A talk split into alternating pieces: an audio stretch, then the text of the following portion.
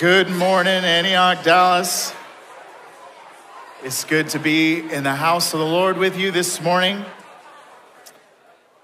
And man, what a rich time that we've had so far this morning, being in the presence of the Lord. And I don't know about you, but man, that time of worship just ministered to me. Just allowing the Spirit of God just to wash over me and to minister and to encourage and to, man, I just love being in the house of the Lord, worshiping the Lord with the Lord's people and just doing it together. There's just something that the Lord does whenever the people of God just gather together. Amen? All right, hey, before we move on and before we jump into our scripture, I would like to ask John and Erica Polino, Jared and Amanda Coulter, Jobrina Perez, and Marshall Beard to please all come up here, up on this stage. Everybody give them a hand. Awesome, yeah, y'all come over here and just stand next to me. You may be wondering why it is that I'm calling these individuals up. Well, let me explain. Step in the light. Don't stay in the shadows over there, you know. There's some more space over here on this side. There you go. Yeah, I know Amanda is probably with the worship team back there, but Amanda is married to Jared over here, so Jared will represent her. Donnie Tapey, who this morning is unable to be with us because he got COVID, called me on Friday and says, "I can't preach, brother, can you do it?" And I said, yes. So, but Donnie Tapey and Macy McLean, who is our kids and elementary school director, they've been working really hard just over the summer and to be able to launch, you ready for this? Our student ministry at Antioch Dallas. Now, the reason why that's a big deal is because for those of you that have been a part of our church for some time, know that the majority of our kids are all really just kind of in elementary school or preschool or not even in school. I mean, we have a pretty young group of kids that are with us. However, we are recognizing that, hey, they're growing up and we are wanting to start doing what we need to do in order to till the ground so that we can start planting seeds now so that as they continue to grow, those that are coming up and are growing are now gonna be able to step into an environment where they're gonna be ministered to at their age level and no longer with kids because you know how they get, they're no longer kids, they feel like they're adults, but yet not too old. So all that to say, these individuals up here have all said yes. And so thank you so much to you guys. I know Donnie and Macy in particular had just mentioned to me that you guys were just ecstatic about it. And let me say this about them. None of them said yes immediately. And so what that means is not that they were apprehensive about it, is that these individuals right here took it so seriously that they took it before the Lord and they said, "Lord, we want to do what you want us to do. Have you called us in this way?" And I trust every single one of you. And I know that there's been a process that they have gone through with Donnie and with Macy to be able to say yes, to be able to step into student ministry. So that is something to celebrate, okay? So here's what's going to happen. Today, after service, they are going to be in the lobby for you parents who have kids in middle school or high school, just so that you can meet them, they can introduce themselves to you, and you can introduce yourself to them. And then at 12 o'clock, there's also going to be a lunch with the students here. Parents, you should have received a notification, and if you didn't, let one of them know, and just know that you're gonna be bringing your kid here for lunch, okay? And so, and then on Tuesday night, this Tuesday night, there's going to be just a specific service that is for them that they're going to have to be able to minister to those to middle school and high school. And we're considering 5th through 12th grade. And don't worry, they'll start out together, but then we'll break them up into separate times so that they can be ministered to directly, okay? And so with that, what I would like for you to do is just extend your hand forward and we're just gonna pray for them. Yes? All right. So Lord, we just pray for Jared and Amanda Coulter. We pray for John and Erica Polino. We pray for Jobrina, and we pray for Marshall. Lord, I thank you for how you have gifted them, for how you have wired them. I thank you for how you have called them, and I thank you for their yes. And that, Lord, in this time and in this season that we're entering into the fall, that they would be individuals who would proclaim your word boldly, that would love students in the way that you love them, and that they would seek, Lord, to enter into those spaces that sometimes can be difficult, even for us as parents to be able to enter in. But Lord, I just pray that you would, Lord, just pour out your spirit over them, that you would anoint them, and that, Lord, in this season, in this time, that there would be many wonderful testimonies of young people coming to know you now in this age, Lord, and that we could hear testimonies later on in life that it was because of the investment that they have put in their lives that they are serving you. And so, Lord, we just pray that, and may much fruit come of it. And it's in Jesus' name that we pray. Amen. Hey, let's give him a hand. Say thank you. Thank you so much, guys. We love you. Thank you. Awesome. Yeah, they're awesome. If you don't know them, you should get to know them and invite them over for dinner, for lunch, or whatever that is, whatever you want to. I'm sure they'll say yes because they are amazing people. All right, so we last week started a new series called Developing Resilience, and part of this series is that we are going to be going through the book of Hebrews, where we're talking about how to build resilience in this season. We've been through some difficult times and continue to go through some difficult times. And I believe that it is important for us, and Pastor Zach also believed it is important for us to be able to enter in as a church and go through the book of Hebrews to talk about how to build resilience. And if you remember from last week, just a quick recap, Hebrews was written during a time of great persecution. Okay, it was written during a time where it was easier for you to deny Christ than for you to live for him, because for those that didn't deny Christ, they would suffer. They would be thrown in prison. They would have their property confiscated from them. And so they had two choices. The first choice is to deny Christ and go back to a life of ease. Or the second choice was to boldly proclaim and live out Jesus and endure these hardships. And this week, last week, we went through Hebrews 1, and this week we're gonna camp out in Hebrews 2. So if you turn your Bibles in Hebrews 2, chapter 2, beginning in verse 14 through 18. If you don't have a Bible, there's a Bible in the back in the seat somewhere around you.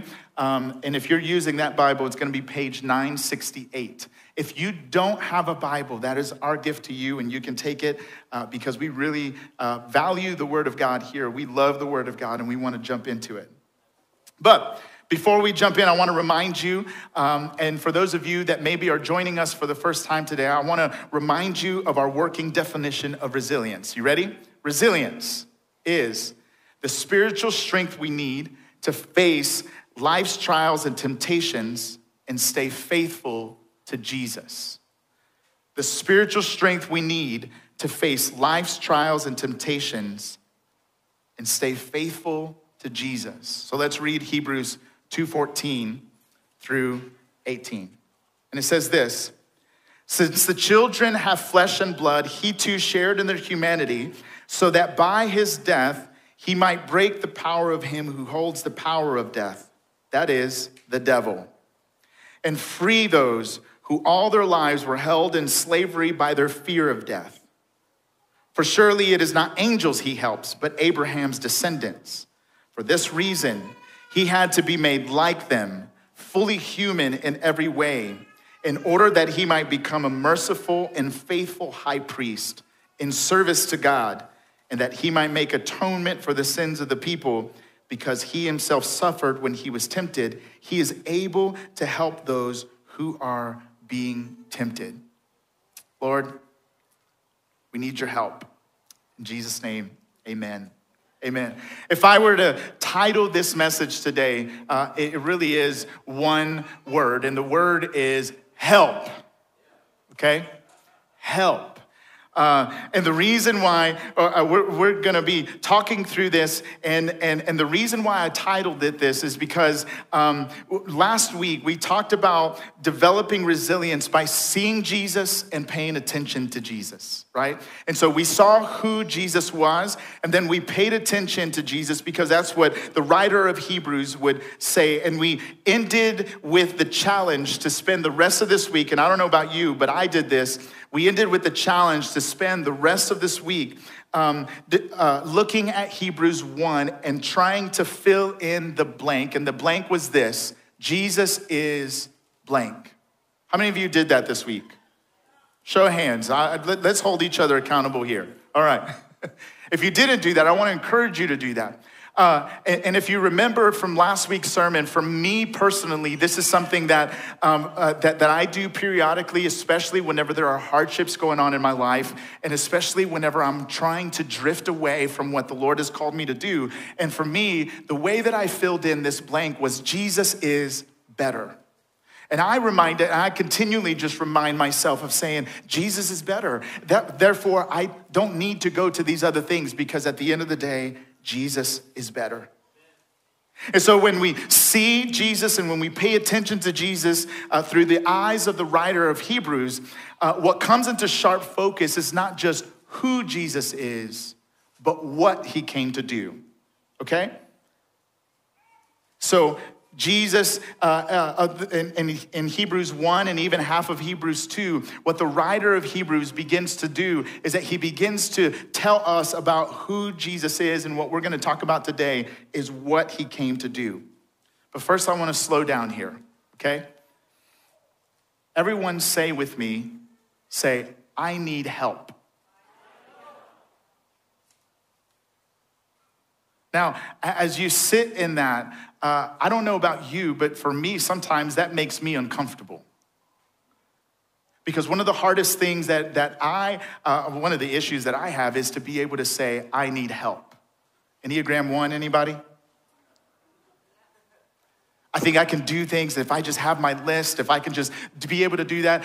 My wife is smiling at me because she thinks that I'm an Enneagram 6, which means that I always have a worst case scenario in my head going on. And so therefore, I can't ask for help. Okay, my friends, there you go. They're my friends that are saying yes. So all that to say that at the end of the day, what is really difficult, thank you, what I'm trying to say here is is that it's very hard for me to say, I need help. And if you're in that same boat, let me just break a truth to you. You ready? All of us need help. Some of you in this room even have like turned to the person, maybe nudged your husband or you nudged your friend next to you because you know that maybe this has been a conversation that you guys have been having. If you can just ask for some help. Right? If you just let me know where you're at, or if you just let me know, I'm willing to help, but it seems like you're trying to hold on. That's been a conversation in my house. And what the last 18 months have shown us is that we are one sickness away from needing others. It has shown us that we are one hardship away from needing one another. We are one season of stress or when things are out of the ordinary and out of our control, we come to realize that we can't do this on our own.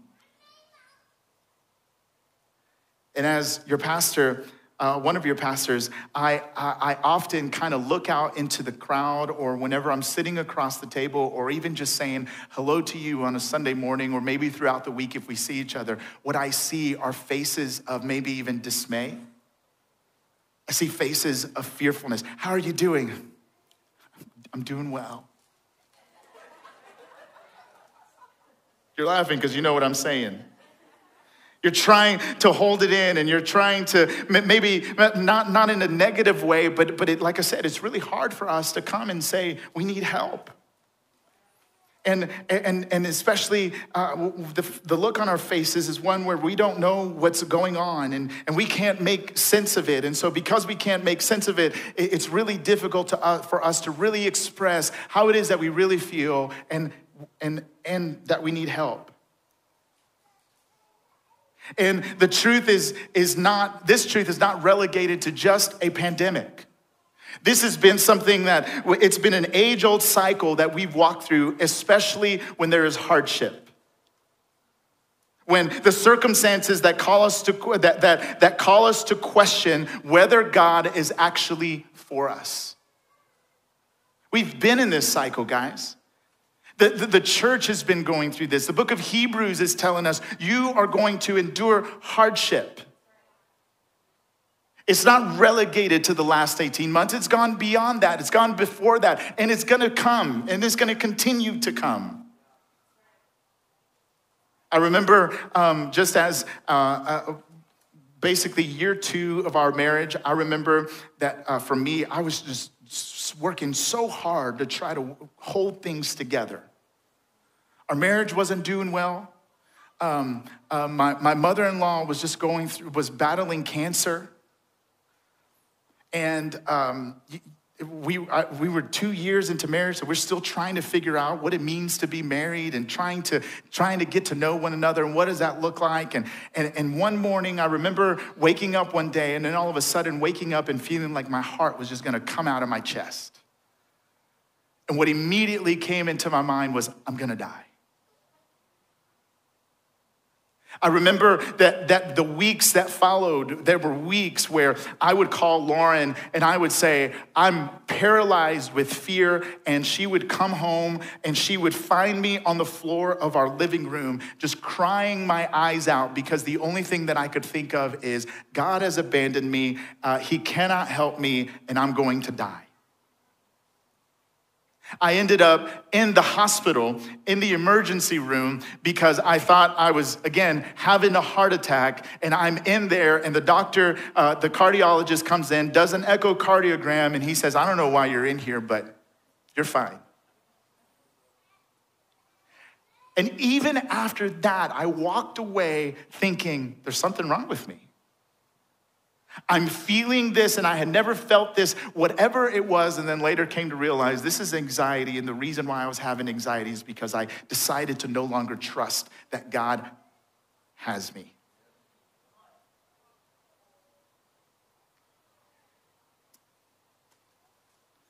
And we fall, the main reason why we remain in this state, I would contend, is because we have paid more attention to our circumstances than who Jesus is and what he has accomplished.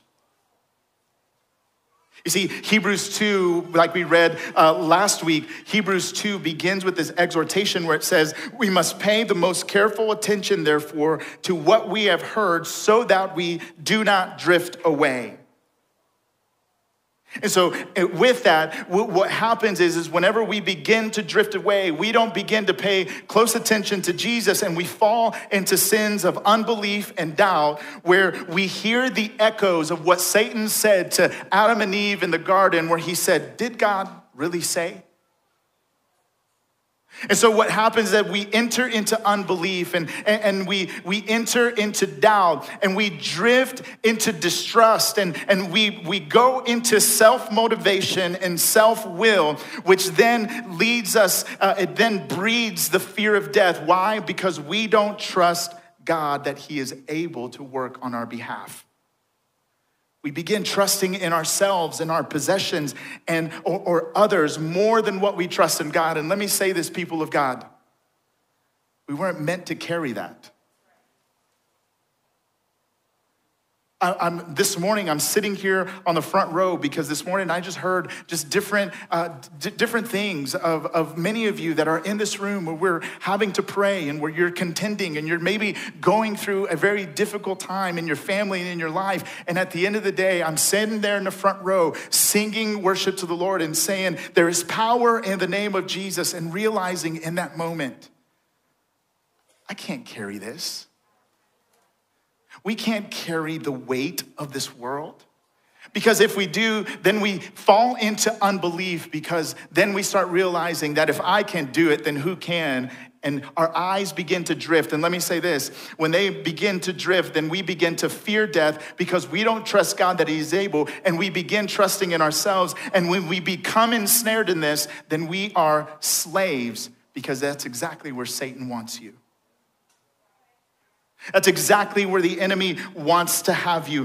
He wants to make you believe that you need greed to secure wealth and provision in attempt to subdue our fears of the future or of the unknowns. He attempts to make us believe that you need possessions to secure comfort and safety, to alleviate your worries or distract you from your own guilt and the emptiness that you feel. He attempts you to believe that you need success in order to secure your value in the face of emptiness, or that you need relationships to secure your worth in the face of meaninglessness. He tries to make you believe that you need power to secure a sense of security and control in the face of life's uncertainties and our utter lack of real control. Or he tries to make you believe that you need religion or legalism in an attempt to secure your value by proving your worth against your own guilt and failure. And ultimately, what he's wanting you to do is that he's wanting you to not believe and trust God is able to help you. So we find ourselves in anxiety and in fear because we do not allow ourselves to trust God. We drift because we're not paying careful attention to him. But now the good news. Hebrews 2, beginning in verse 14, is good news for us, because what we have noticed last week is that we saw Jesus and we began to pay attention to Jesus. So we saw who he was and we paid attention because we want to lean into who Jesus is so that we do not drift away. And this is what Jesus came to do. Are you ready? First, he became like us.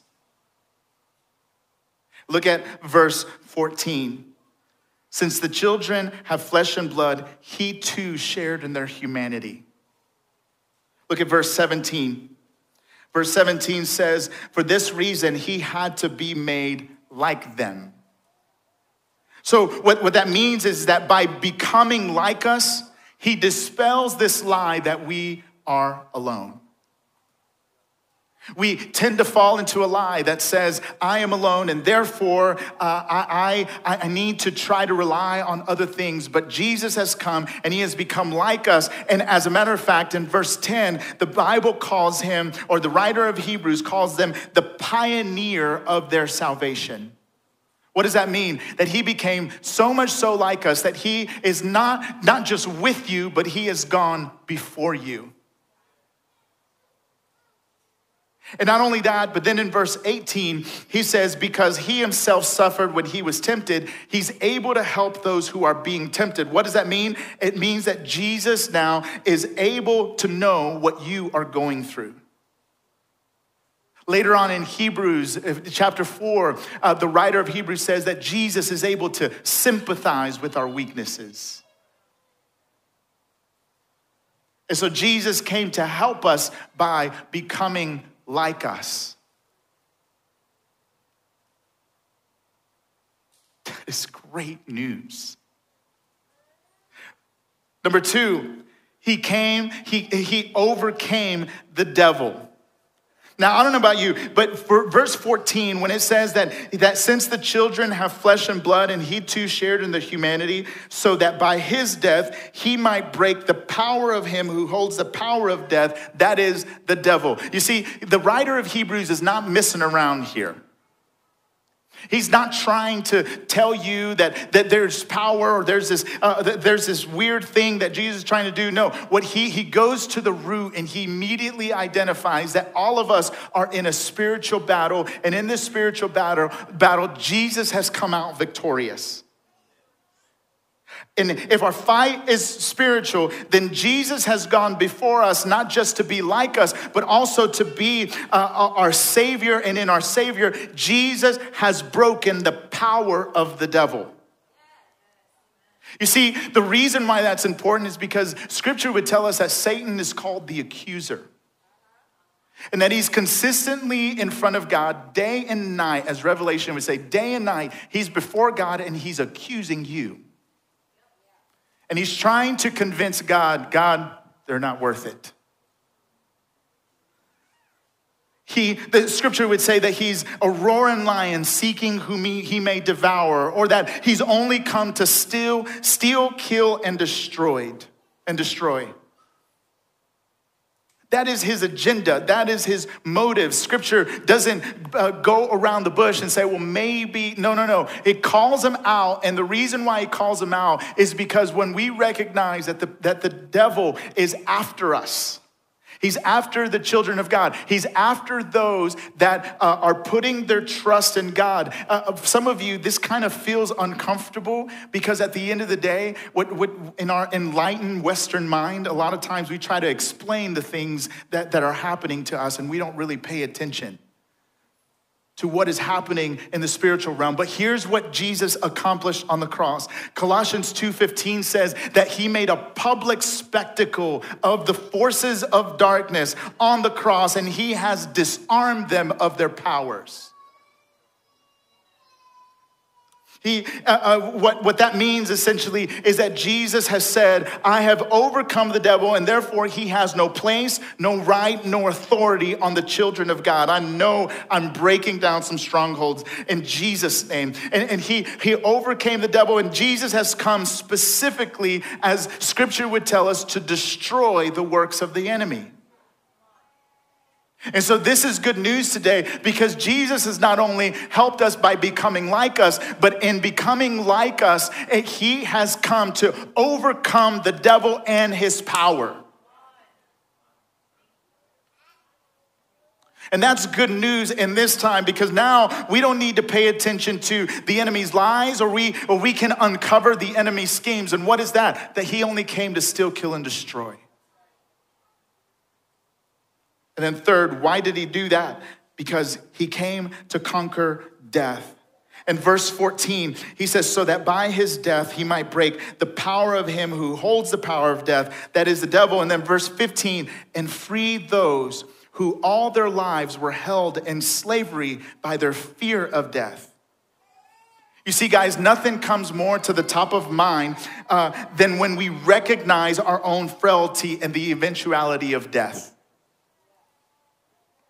The reason why we fear death is because we can't control it. It is mostly unexpected, and apart from Jesus, it is not understood.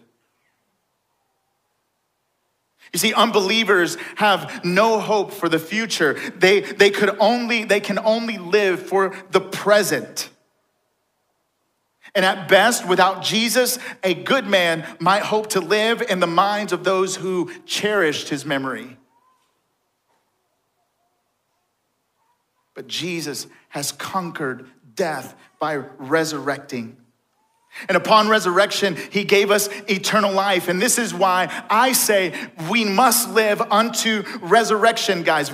We must live, because while we're on this earth, we live to declare that Jesus has set us free from slavery. That when he rose on the third day, that means that our future is secured in him. And what the enemy meant for death and annihilation and destruction, Jesus turned that around by saying, I am now giving you eternal life. I think that's powerful, because he took what was once a terrifying and shattering prospect, and he provided life. He provided life, and we who trust Jesus don't fear death, because it means being present with the Lord. Paul would say it this way, that if we live, we live for the Lord. If we die, we die for the Lord. So whether we live or die, we belong to the Lord. And for this reason, Christ died and returned to life, so that he might be the Lord of both the dead and the living. Then lastly, he helps because he delivered us from sin. Look at verse 17 again. Verse 17, he says, for this reason he had to be made like them, fully human in every way, in order that he might become a merciful and faithful high priest in service to God, and that he might make atonement for the sins of the people. Look at me, church. Jesus is not after your sin. Jesus is after your heart. So let me ask you a question. And this is the question. For which sins did Jesus come to die for? Not a trick question. All of them. He came to die for all of them. That is the answer. And so what does that mean for you and I? You ready? It means that the cross has already outed you. You know these little private sins that are happening? They're not private because the cross has already outed you. The goodness and the mercifulness and the grace of God He has come to die, and on this cross, He has made a public spectacle of the enemy, of sin and of death, and He has disarmed the power because He has now put them on public display, and He has said, you see these sins? Canceled. And so He has delivered us from sin. He entered into our mess. And then look at the verbiage of Hebrews. This is why I'm so fascinated with Jesus. Because He became human in order that He might become, ready? Watch this, merciful and faithful. Catch that language. Underline that if you need to. Because the next time you start thinking that Jesus is casting you off because you sin, remember, He's merciful and faithful. The next time you think that you can't approach God because, God, look at what I've done, He shows up and He says, I'm merciful and I'm faithful. And He has reconciled us back to life. That's the word atonement. It means that He has brought us back into face-to-face relationship with God. And because he became like you, He is able to help you. And so we are set free from the grips of the devil, the fear of death, and the stranglehold of sin. And therefore, Hebrews would say that we're no longer slaves to those things. So Lauren and I were talking about this last night, and she asked me this question. She said, Johnny, how do you want our people and us to live and walk differently knowing this news? She's really helpful. And you know, I don't want this to sound harsh, but here's the truth of the matter. That whenever we turn away or we start drifting away from the Lord, you know what our response should be? And this is what I'm gonna encourage you. First, so how do we live differently? Number one, we repent. Because what repentance does is that it helps us recognize where it is that we are in our walk with the Lord. It helps us see, man, Lord, I have drifted so far away. And you know what, Lord? I'm sorry for not trusting you. And all repentance means, it means a turning away from sin. Turning away from the thing that you put in the place of God, and you're turning towards Jesus and you're saying, Jesus, I repent before you today.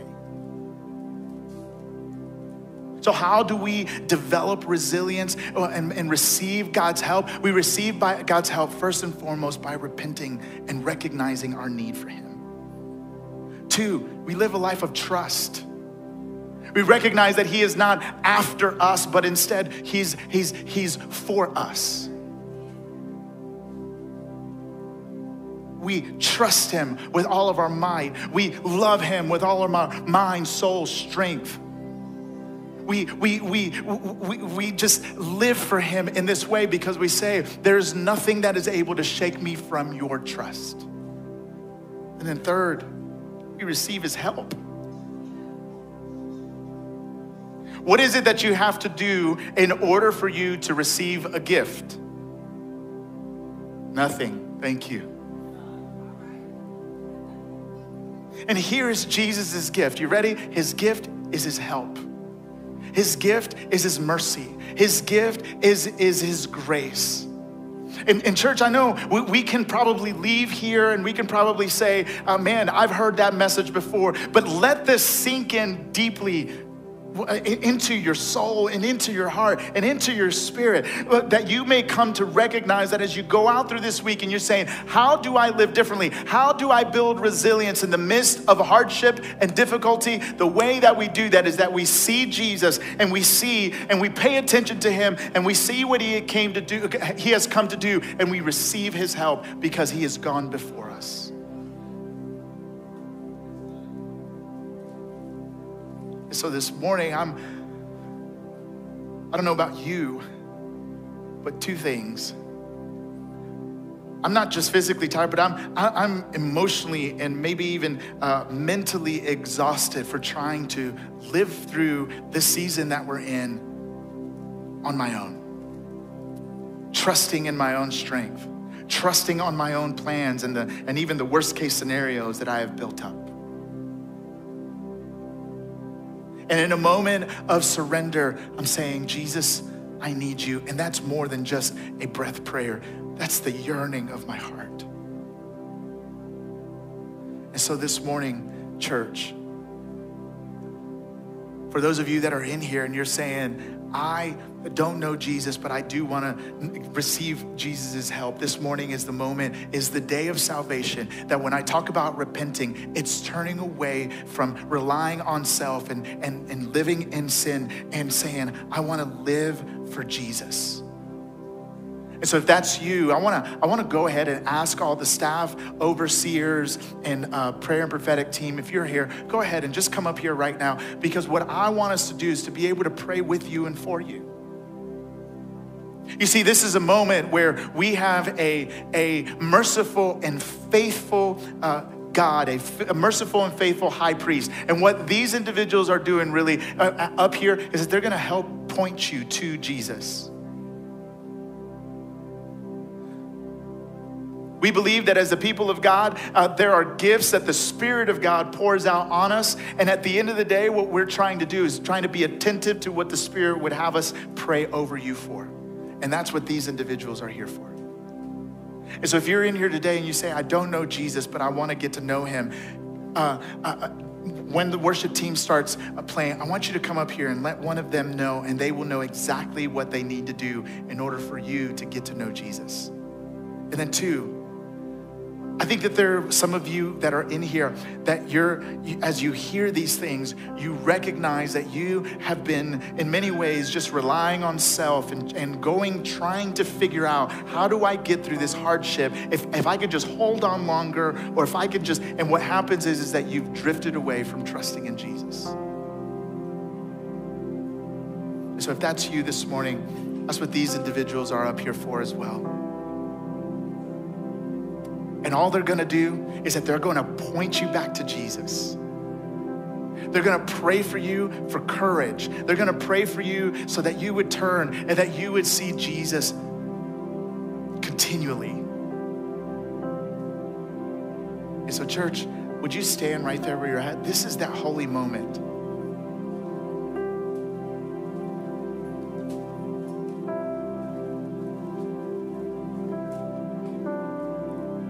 Let me say this before we keep going real quick. I don't want to be disruptive in this, but if you have children in the worship ministry, in the kids ministry, and you're wanting to come up here for prayer, maybe ask a spouse or a friend if they could go pick up your kid. It is 11:20, and I want to be kind of respectful to that ministry, but don't let that distract us from being able to enter in. But if you could just do that, and that way our kids will be able to even join in, and you can join in. But why don't we just take a moment right now and say, Lord, we need you. We desire you. We need your help.